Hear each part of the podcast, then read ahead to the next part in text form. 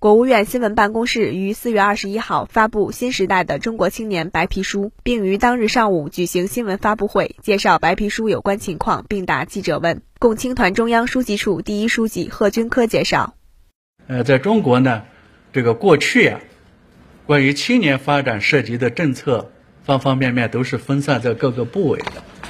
呃，我们把它整合集中集中到一块儿呀，考虑政策的协调和衔接。呃，这还是第一次，到现在呢，刚好颁布了五年的时间。这五年以来啊，呃，在各个方面的关心下，呃，还是取得了很大的进步。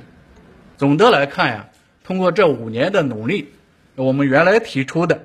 到二零二零年具有中国特色的青年发展政策体系和工作机制初步形成，这是五年以前提出的目标。现在还是达到了这么样的目标，当然这个事也是一个长期的事情，我们会继续啊，听取各个方面的意见，继续深化。新华社记者张文北京报道。